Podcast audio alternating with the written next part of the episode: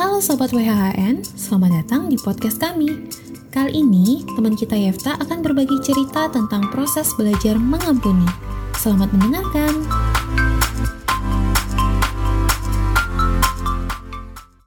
Halo sahabat WHN, kita ketemu lagi. Saya Yefta. Yang tempo hari kita mendengarkan sharing saya soal pengenalan saya akan Kristus dan juga tentang mengenal pelayanan.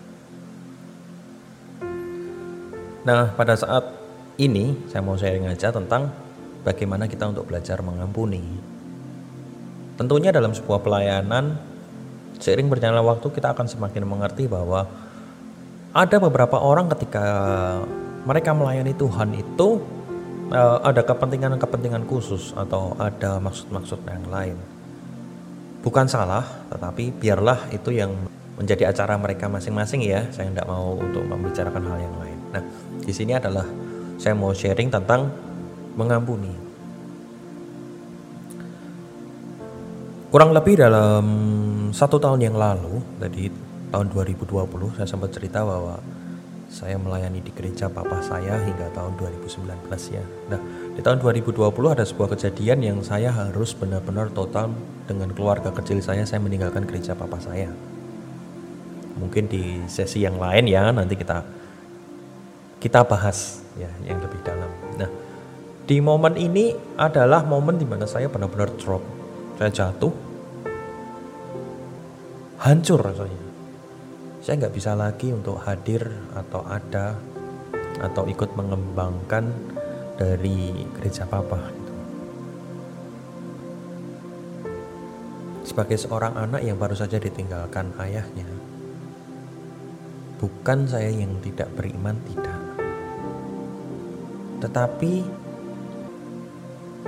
partner saya dalam pelayanan di mana saya harus sharing ketika saya mengalami kebuntuan atau ketika saya mengisi sebuah firman saya biasanya berkhotbah dulu dalam tanda kutip berkhotbah dulu kepada papa saya.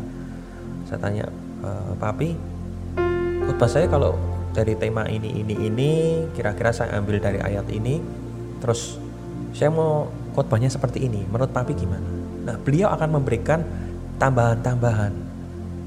Benar-benar saya mendapat guru teologi yang nggak banyak untuk kalau bahasa saya bertele-tele. Enggak cukup beliau sampaikan nanti bagian-bagian ini tambahkan aja dengan ayat ini dan sebagainya. Aplikatif sekali. Dan siap siap dari jemaat yang mendengarkannya pun ringan gitu loh ringan mudah diaplikasikan dalam kehidupan sehari-hari. Dan semuanya sudah ada karena papa sudah dipanggil Tuhan di tahun 2019 ya bulan Oktober tepatnya. Nah di situ saya mengalami benar-benar terguncang dalam diri saya. Saya tidak mendapatkan gereja untuk saya dapat pelayanan hampir kurang lebih ada 3 sampai 4 bulan saya tidak bisa pelayanan. Biasa yang setiap hari saya pelayanan tiba-tiba tidak pelayanan itu rasanya seperti aneh gitu loh. Bukan karena aneh nggak ada jadwalnya pelayanan enggak. Tapi seperti sebuah bejana kita punya bejana yang harusnya bejana ini setiap hari direfill akhirnya nggak direfill karena airnya penuh terus. Di mana saya bisa merefill?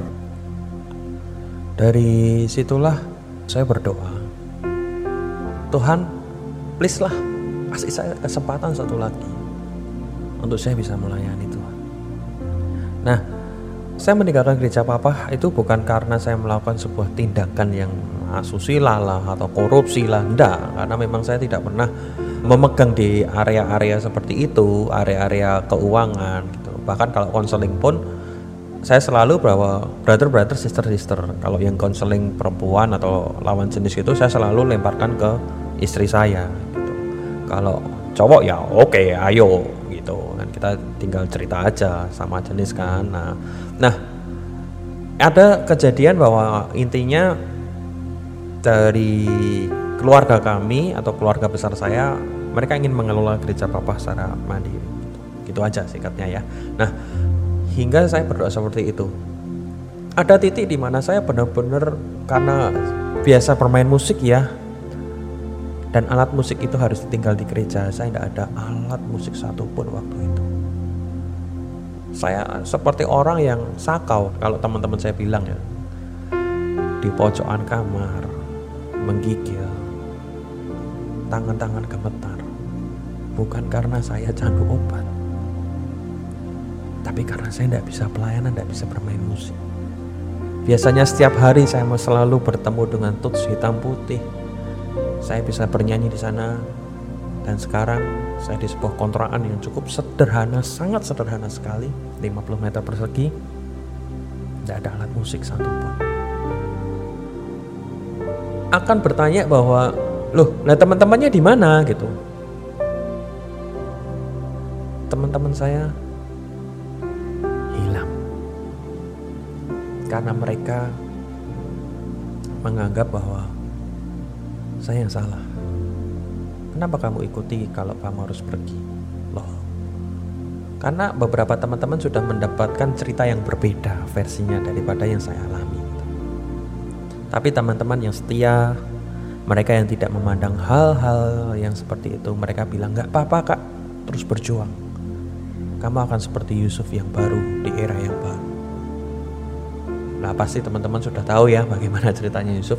Yes, itu yang saya alami. Ternyata setelah saya merenung beberapa hari, saya sharing dengan mama saya, dengan istri saya. Mereka perempuan yang luar biasa sekali, selalu menguatkan saya. Saya mendapati hal dan saya disadarkan bahwa kamu harus belajar mengampuni. Ampunilah saudaramu. Kalau kamu nggak bisa mengampuni, Bagaimana kamu bisa melayani Tuhan? Sedangkan duri dalam dagingmu itu masih ada. Itu sakit. Daging ada duri di dalamnya. Sakit. Kamu mau gerak seperti apa pun, kamu gak akan bisa nerima firman Tuhan. Kamu mau berusaha untuk seperti apa pun, itu berarti kamu hanya melayani Tuhan secara topeng gitu loh. Orang kamu aja nggak bisa mengampuni kok kamu mau melayani Tuhan. Belajar mengampuni Bagaimana cara mengampuni yang paling cepat? Selalu ceritakan kebaikannya. Cerita dalam dirimu, hey saudaramu pernah gini-gini dan gitu. Dan itu membuat kamu jadi baik. Saya belajar itu dari bulan April setelah ulang tahun saya. Hingga akhirnya benar-benar Tuhan menjawab. Di bulan Juli saya diberikan kesempatan waktu itu. Karena itu ibadahnya tapping ya tahun 2020 menjadi tukang jaga son. Perlu diketahui teman-teman bahwa dari bulan Februari hingga bulan April itu saya sempat berdoa gini. Tuhan, kasih saya kesempatan untuk saya dapat melayani. Tidak harus di mimbar Tuhan. Contohlah saya mau jadi tukang bersih-bersih pun nggak apa-apa. Bersih-bersih gereja karena memang dulunya kan saya juga sering bersih-bersih gereja gitu loh. Kalau nggak bisa wis nggak apa-apa lah tukang bersih-bersih WC gitu. Bukan saya merendahkan enggak loh. Karena mungkin di area-area itu yang orang tuh jarang menjamah gitu loh. Dan mungkin bisa jadi kesempatan untuk saya dapat melayani Tuhan di area itu. Prinsip saya ialah ketika kita mau melayani Tuhan, entah kita mau di panggung, di mimbar, sorry, kita di mimbar, ataupun kita menjadi asyur, ataupun kita hanya bersih-bersih WC lah, ataupun kita menjadi hal-hal yang tidak terlihat di area pelayanan, itu sama kok yang menentukan ialah arah tujuan kita kan. Kita melayani ini untuk siapa kan? Tuhan memandang semuanya itu sama. Nggak ada yang spesial. Nggak ada, hei kamu yang di mimbar berkatmu lebih tinggi ya. No, semua sama. Semua sama karena Tuhan memberikan talenta yang berbeda-beda sehingga mereka memiliki tempat pelayanan yang berbeda-beda.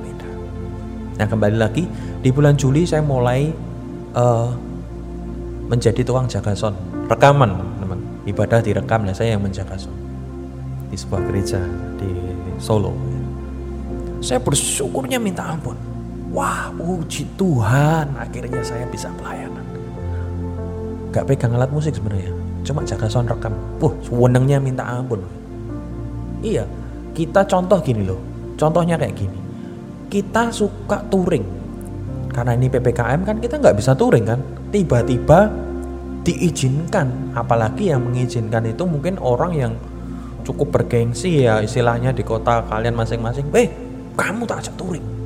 Lupa PPKM gak apa-apa ayo tak ajak touring. Semua sudah aku atur secara administrasi dan semuanya legal boleh. Kamu tak ajak touring aman prokes jalan. Apa yang kalian rasakan senengnya minta ampun kan dan di situ saya dipertemukan dengan teman-teman saya yang lain gitu oh nggak apa-apa. Saya tetap berpegang bahwa saya belajar untuk mengampuni apa yang mereka dapat apa yang menjadi sikap mereka apa yang mereka dapat cerita tentang saya. It's okay nggak apa-apa. Sekali lagi belajar mengampuni dan ketika saya semakin dalam untuk saya mengampuni hingga sama sekali nggak ada rasa kepahitan kecewa sedih Tuhan mengangkat semakin lebih tinggi. Mulai menjadi tim musik dari tukang soundman, saya menjadi tim musik di sebuah youth. Dari tim musik sebuah youth, wah senangnya minta ampun. Wah saya bisa ngulik lagi, bisa ketemu dengan alat-alat musik. Wow, wow, wow gitu. Mulai diajak di sebuah kelompok-kelompok doa. Wey, oke. Okay.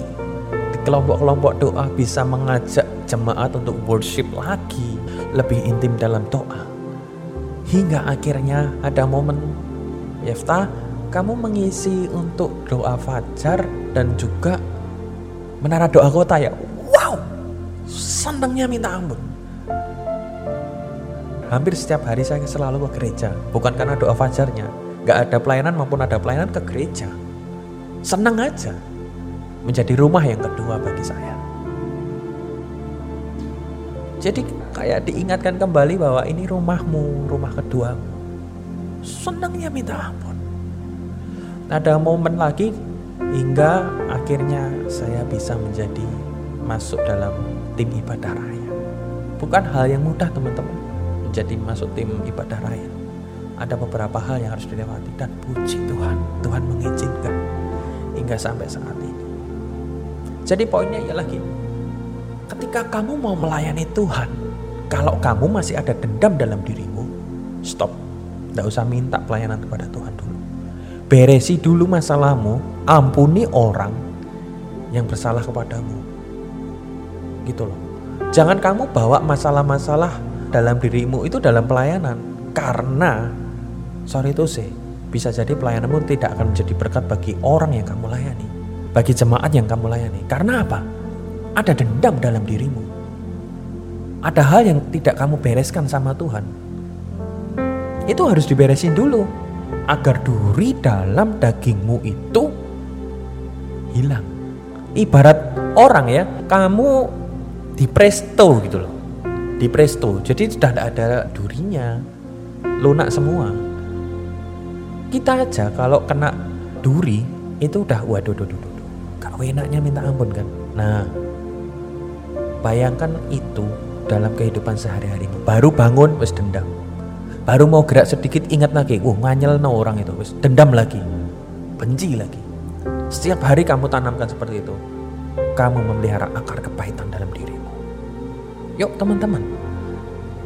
Siapa pun yang bersalah kepadamu. Belajar untuk mengampuni. Karena Tuhan sudah punya cara yang lain. Untuk bisa membereskan Contoh misalkan kamu disakiti lah, apalagi anak-anak muda mungkin kalian diselingkuhi lah. Itu momen yang terbaik kalau kamu diselingkuhi. Bayangkan jika kalian sudah menikah dan ternyata pasanganmu itu menyelingkuhi kamu. Malunya bisa double-double sampai urat-urat yang ke mana pun.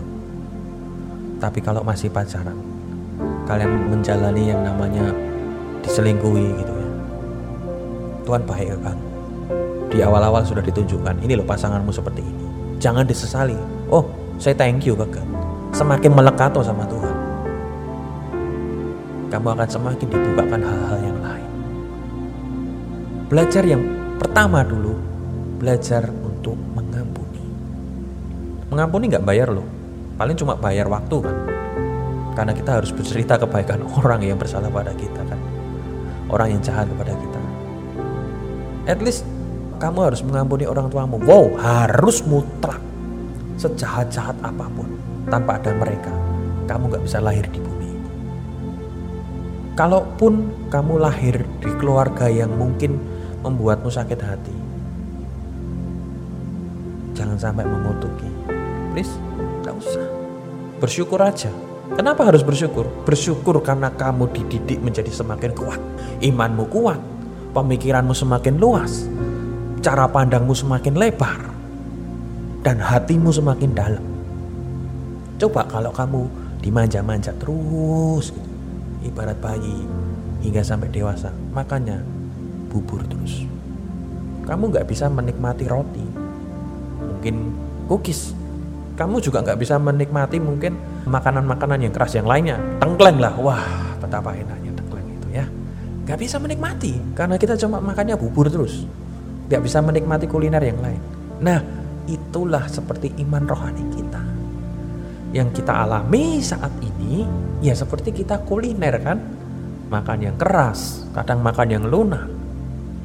Jadi bersyukurlah. Bersyukur dan selalu bersyukur. Ingat, belajarlah untuk mengampuni.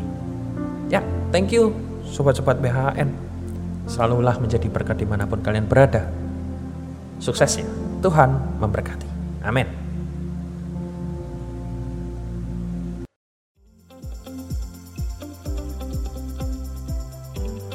Terima kasih sudah mendengarkan episode podcast WHN kali ini. Jika teman-teman ingin berbagi kesaksian kehidupan bersama Kristus, teman-teman bisa reach out kami di Instagram worshiphisholyname.id. Sampai bertemu di episode lainnya ya.